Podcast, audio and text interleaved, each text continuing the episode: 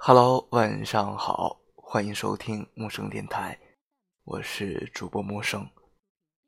每晚的十点二十一分，有我对你说晚安。我在银川向你问好。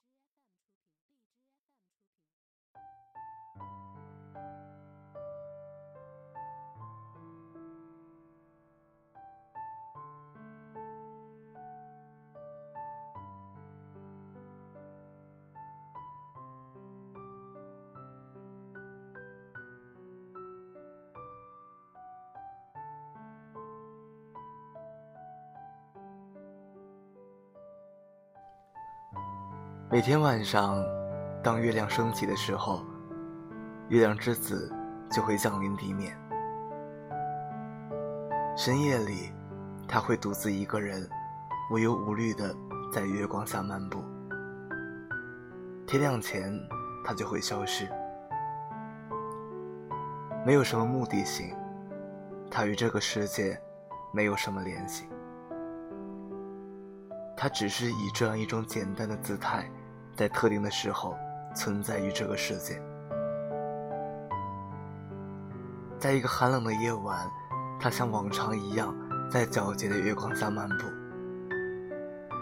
这时，他在路边看到一个昏倒的小女孩，于是他把小女孩抱在怀里，带到一棵大树下，在周围点燃了一堆篝火。也许是篝火的温暖。也许是月亮之子的怀抱的温暖。不一会儿，小女孩就醒了过来。小女孩惊讶地问：“你是谁啊？”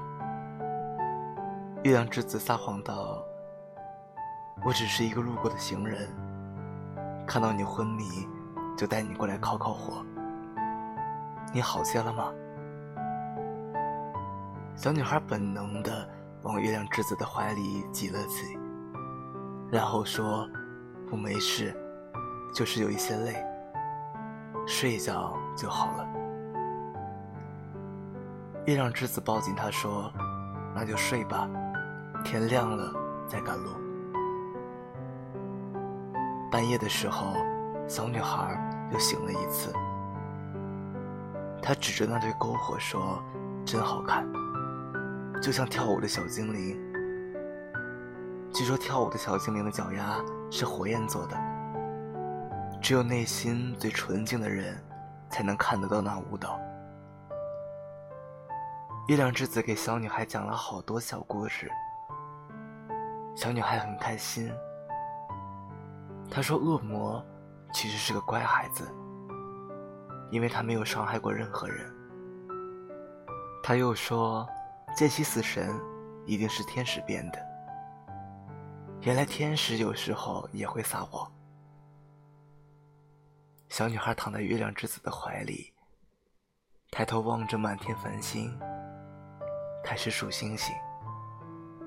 没过多久，她再一次睡着了。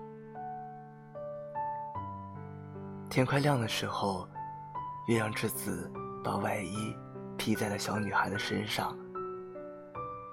然后往篝火里加了一些木柴，准备离开。可是他舍不得，也不放心。他知道小女孩白天的时候会继续赶路，可是天气越来越冷，他不知道自己还能做什么。他马上就要消失了。亮了，小女孩醒了过来。她发现盖在自己身上的衣服，她知道这是那个路人留给她的，而路人自己已经启程了。相遇和离别，有时候是一件很简单的事，没有什么特殊的理由，因为。每个人都有自己的目的地。小女孩离开那堆篝火，回到自己的路上，忽然被眼前的景象镇住了。路的两旁是整整齐齐的两排篝火，熊熊的篝火如同两条火龙，一直延伸向地平线。我想温暖你，不管我在哪里。如果有一天我会离开你，那就让我温暖这个有你的世界。别怕孤独，有我爱你。晚安。